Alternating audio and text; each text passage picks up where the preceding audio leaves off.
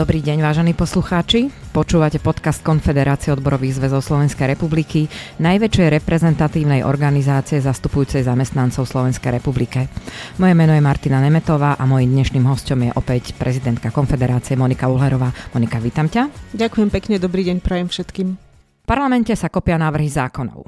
Nielen my, Konfederácia odborových zväzov, ale všetci sociálni partneri v rámci tripartity sa obávajú, že poslanci takýmto spôsobom sa opäť snažia presadiť rôzne nové, nikým neprerokované legislatívne zmeny, ktoré z nášho uhla pohľadu majú vplyv aj na zamestnancov.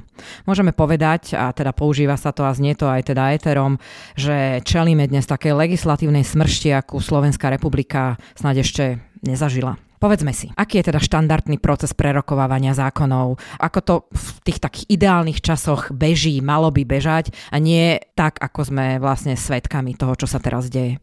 Poviem, že Konfederácia odborových zväzov je organizácia, ktorá má právo pripomienkovať a vyjadrovať sa k pripravovanej legislatíve, ktorú pripravuje vláda, lebo vláda je tiež jeden zo subjektov, ktoré majú právo legislatívnej iniciatívy. No a to znamená, že to gro činnosti práve konfederácie v tejto oblasti je pripomienkovať, odborne sa vyjadrovať k e, pripravovanej legislatíve, ktorá sa dotýka práve činnosti, v rámci ktorej pôsobí konfederácia. Čiže hlavne sociálne, ekonomické, pracovnoprávne otázky. E, môžu sa vyskytnúť aj e, rôzne iné zákony, ktoré by sme na prvý pohľad definovali také, že sú úplne mimo záberu konfederácie, ale môže byť v nich upravené niečo, čo má dopad na sociálnu alebo ekonomickú situáciu obyvateľov. Pre nás je partnerom vláda na pôde tripartity. Ono, celý tento legislatívny proces je zároveň aj ako keby súčasťou, respektíve naopak, e, tripartita je súčasťou toho legislatívneho procesu. A ten štandardný proces prebieha tak, že niekde na ministerstve príslušnom, ktorý je gestorom pripravovaného zákona, sa pripravuje e, patričná legislatíva. No a potom tá, keď prebehne nejakým vnútorným pripomienkovacím procesom, ide do tzv. medzirezortného pripomienkového konania, ktorého súčasťou je aj Konfederácia odborových zväzov ako povinne pripomienkujúci subjekt. My prostredníctvom potom systému e, Slovlex, kde teda vybehne ten pripravovaný zákon v rámci tzv. MPK, čiže medzirezortného pripomienkového konania. My ten zákon vidíme, je tam nastavená lehota, dokedy ho môžu subjekty pripomienkovať a môžeme vzniesť e, k nemu pripomienky. Potom príslušné ministerstvo vyhodnocuje tie pripomienky od rôznych subjektov, ktoré prídu a pozýva jednotlivé e, subjekty na tzv. rozporové konania. Čiže tam na tých konaniach sa e, snažia ministerstvo s pripomienkujúcim subjektom tie rozpory odstrániť, vyčistiť, vykonzultovať si ich, vyargumentovať a buď je rozpor odstránený, alebo je len čiastočne odstránený, alebo je neodstránený. Naozaj záleží od konkrétnej potom e, pripomienky. Následne po prebehnutí celého toho rozporového konania so všetkými subjektami, ktoré pripomienkovali, by mal ísť patričný zákon na rokovanie hospodárskej sociálnej rady, kde majú možnosť ešte sociálni partnery, povedala by som, vyčistiť posledné pripomienky alebo ešte sa pokúsiť presadiť tie pripomienky, ktoré v rámci rozporového konania neboli vyčistené. Následne ide návrh do legislatívnej rady vlády a e, potom na rokovanie vlády. A z vlády do parlamentu a tam už sa potom deje zase parlamentná politika okolo hlasovania. Čiže pre nás je práve dôležitý ten proces, kedy zákon vyjde do medzirezortného pripomienkového konania, kedy ho môžeme pripomienkovať a kedy o ňom rokujeme na tripartite. Tým momentom pre nás ako keby ten proces oficiálny končí. Samozrejme, že máme možnosť potom treba sa zúčastniť e, rokovania výborov príslušných výborov k tomu zákonu. Môžeme kontaktovať poslancov ešte a snažiť sa presadiť niektoré naše e, záujmy alebo pripomienky. Osobne nie som veľmi stotožnená s takouto ako keby lobistickou prácou na pôde parlamentu, pretože pre nás je naozaj ten priestor pripomienkové konanie tripartita.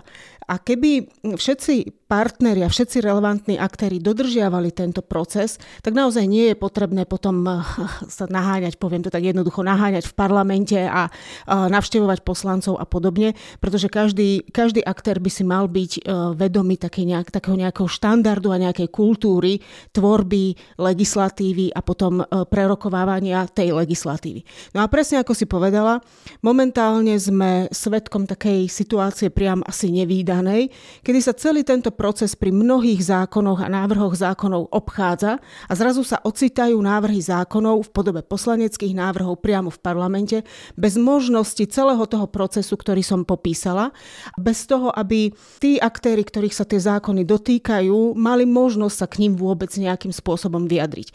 A je to proces, alebo je to situácia veľmi nebezpečná, pretože ten legislatívny proces a, celkový ten proces, ktorý som čiastočne popísala, nie je len tak, aby sme naťahovali čas, kým sa príjme nejaký zákon ale jeho cieľom je v prvom rade pripraviť naozaj kvalitné návrhy, ktoré sú odborne diskutované a prerokované, pretože pri tom legislatívnom procese a pri tej príprave sa potom môžu vychytať rôzne chyby, rôzne nedostatky. Pripomienkujúce subjekty prinášajú aj skúsenosti z praxe a dokážu potom aj príslušné treba z ministerstva alebo legislatívcov e, upozorniť na, na niečo, že čo môže hroziť, ak sa toto presadí, alebo ak bude takýto zákon a nie je, nie je to v poriadku. Takže zároveň ten proces e, prináša istú stabilitu a udržateľnosť potom tej legislatívy. Pretože keď na jej tvorbe participuje viacero aktérov a odborných subjektov, e, odborná verejnosť, tak potom jeho udržateľnosť je oveľa silnejšia, ako keď sa vám niečo ad hoc objavuje v parlamente, nemá to hlavu petu a nechcem sa ja dotknúť žiadneho z poslancov alebo z poslankyň, ale poslanci a poslankyne nie sú odborníci na všetko. Od toho je aj odborná verejnosť a odborné subjekty, ktoré môžu pripomienkovať a nie je možné, aby vedeli poslanci všetko všetko o všetkých problematikách a oblastiach a vedeli pripraviť kvalitné zákony. Áno, dnes je tá situácia naozaj veľmi, veľmi extrémna, aj teda vzhľadom na tú politickú situáciu, ktorá je na Slovensku, že máme teda vládu v takom stave, v akom máme. Ale stávalo sa to aj v minulosti, že teda prešli, prešiel zákon medzirezortným pripomienkovým konaním, prešla legislatíva tripartitov, napriek tomu, že keď bola na prerokovávaní v parlamente v prvom, druhom čítaní, ešte sa tam vyskytovali poslanecké návrhy, ktoré častokrát zmenili úplne charakter toho zákona, v akej forme prešiel e, tripartitov. Presne tak takú tú smršť poslaneckých návrhov vždy tak eh, evidujeme počas predvolebného mm-hmm. obdobia.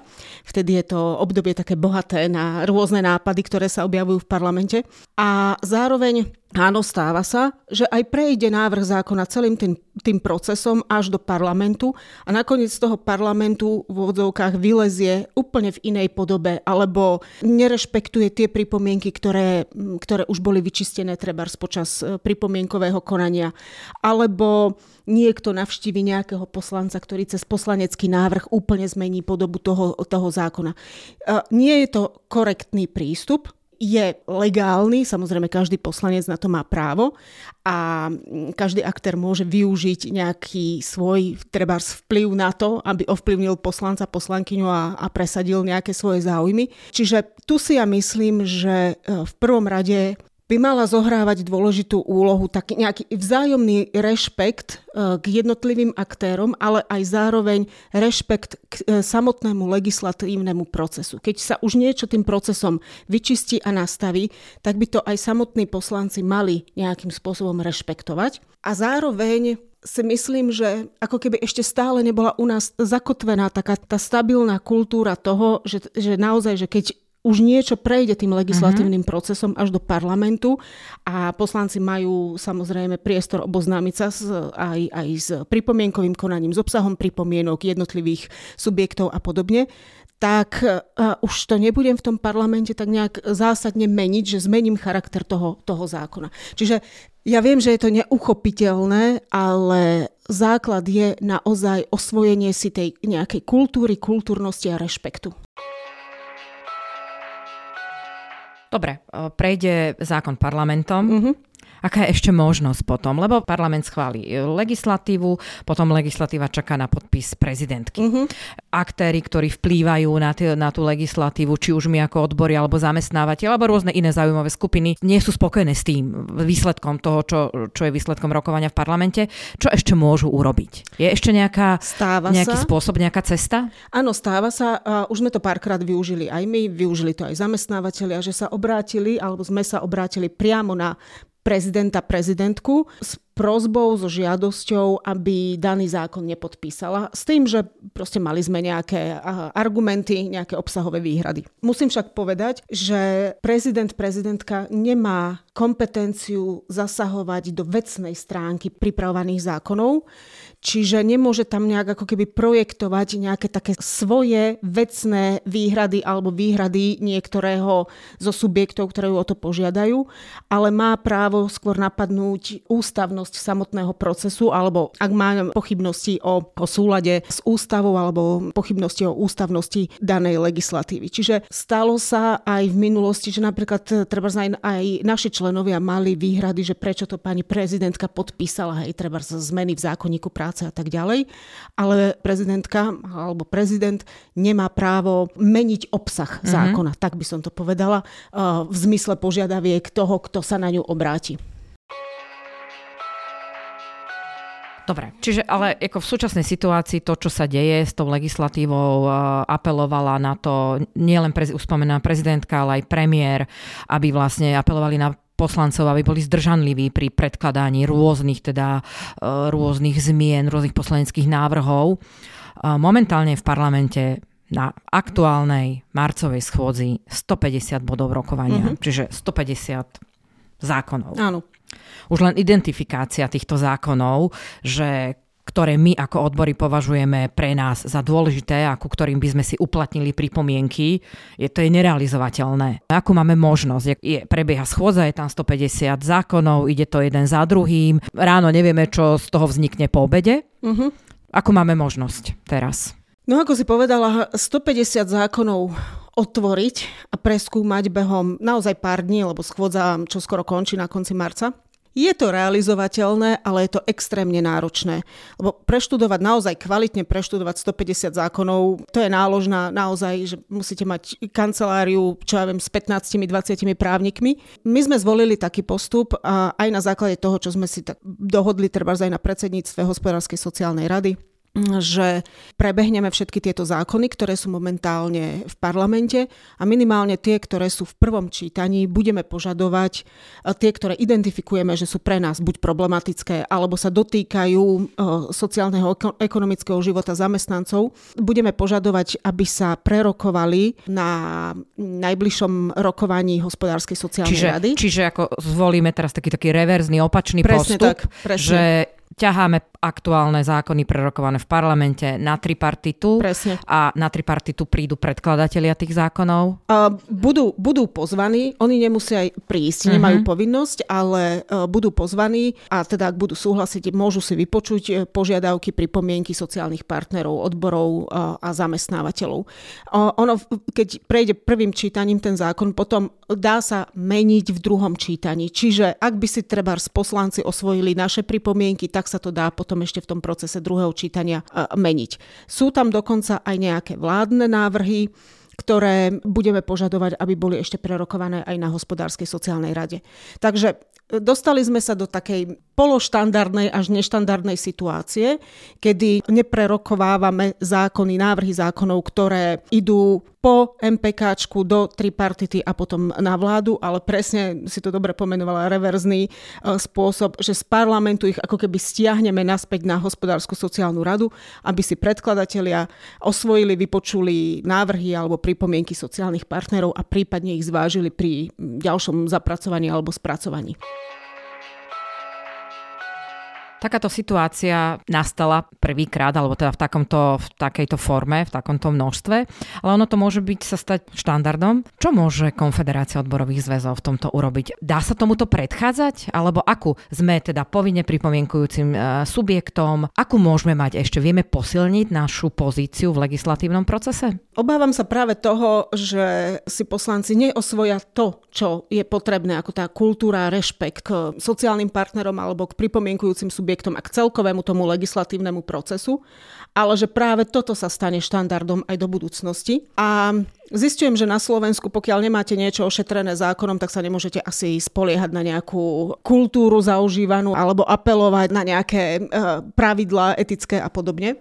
To platí napríklad aj o tripartite samotnej, že sme jedna asi z dvoch krajín v rámci Európy, ktorá má tripartitu upravenú aj zákonom. Všetky ostatné krajiny, teda škandinávske zákony na to nepotrebujú, pretože to súčasťou ich politickej kultúry. Ale keď sa vrátim k tvojej otázke, tak myslím, že prídeme s návrhom, alebo blížia sa voľby a určite aj politické strany sa budú uchádzať aj o názory e, a pripomienky, programové prieniky s odbormi. A jednou zo súčastí týchto požiadaviek bude aj požiadavka na naozaj transparentný legislatívny proces, legislatívny proces, ktorý bude rešpektovať aj pripomienky sociálnych partnerov, nevynímajúc návrhy poslancov alebo poslaneckej iniciatívy.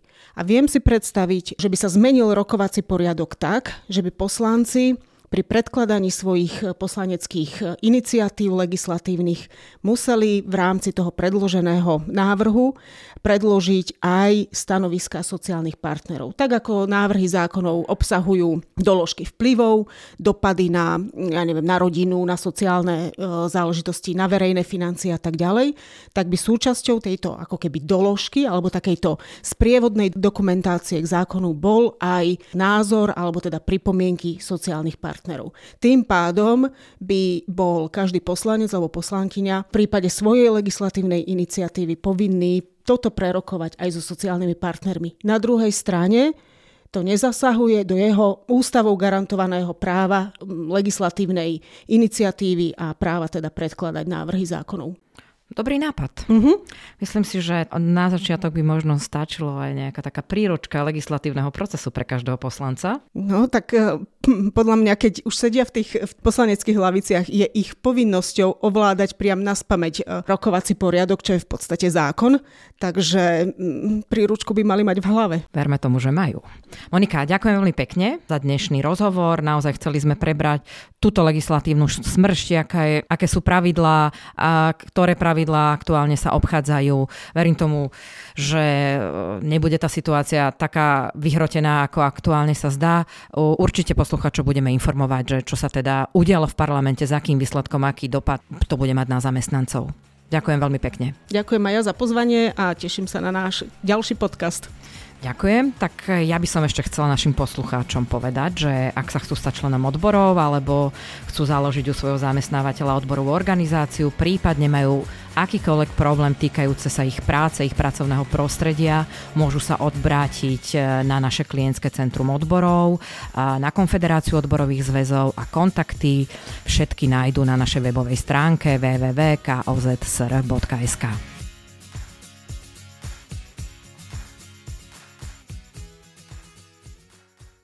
Tento podcast je súčasťou projektu Podpora kvality sociálneho dialógu, ktorý sa realizuje vďaka podpore z Európskeho sociálneho fondu a Európskeho fondu regionálneho rozvoja v rámci operačného programu Ľudské zdroje.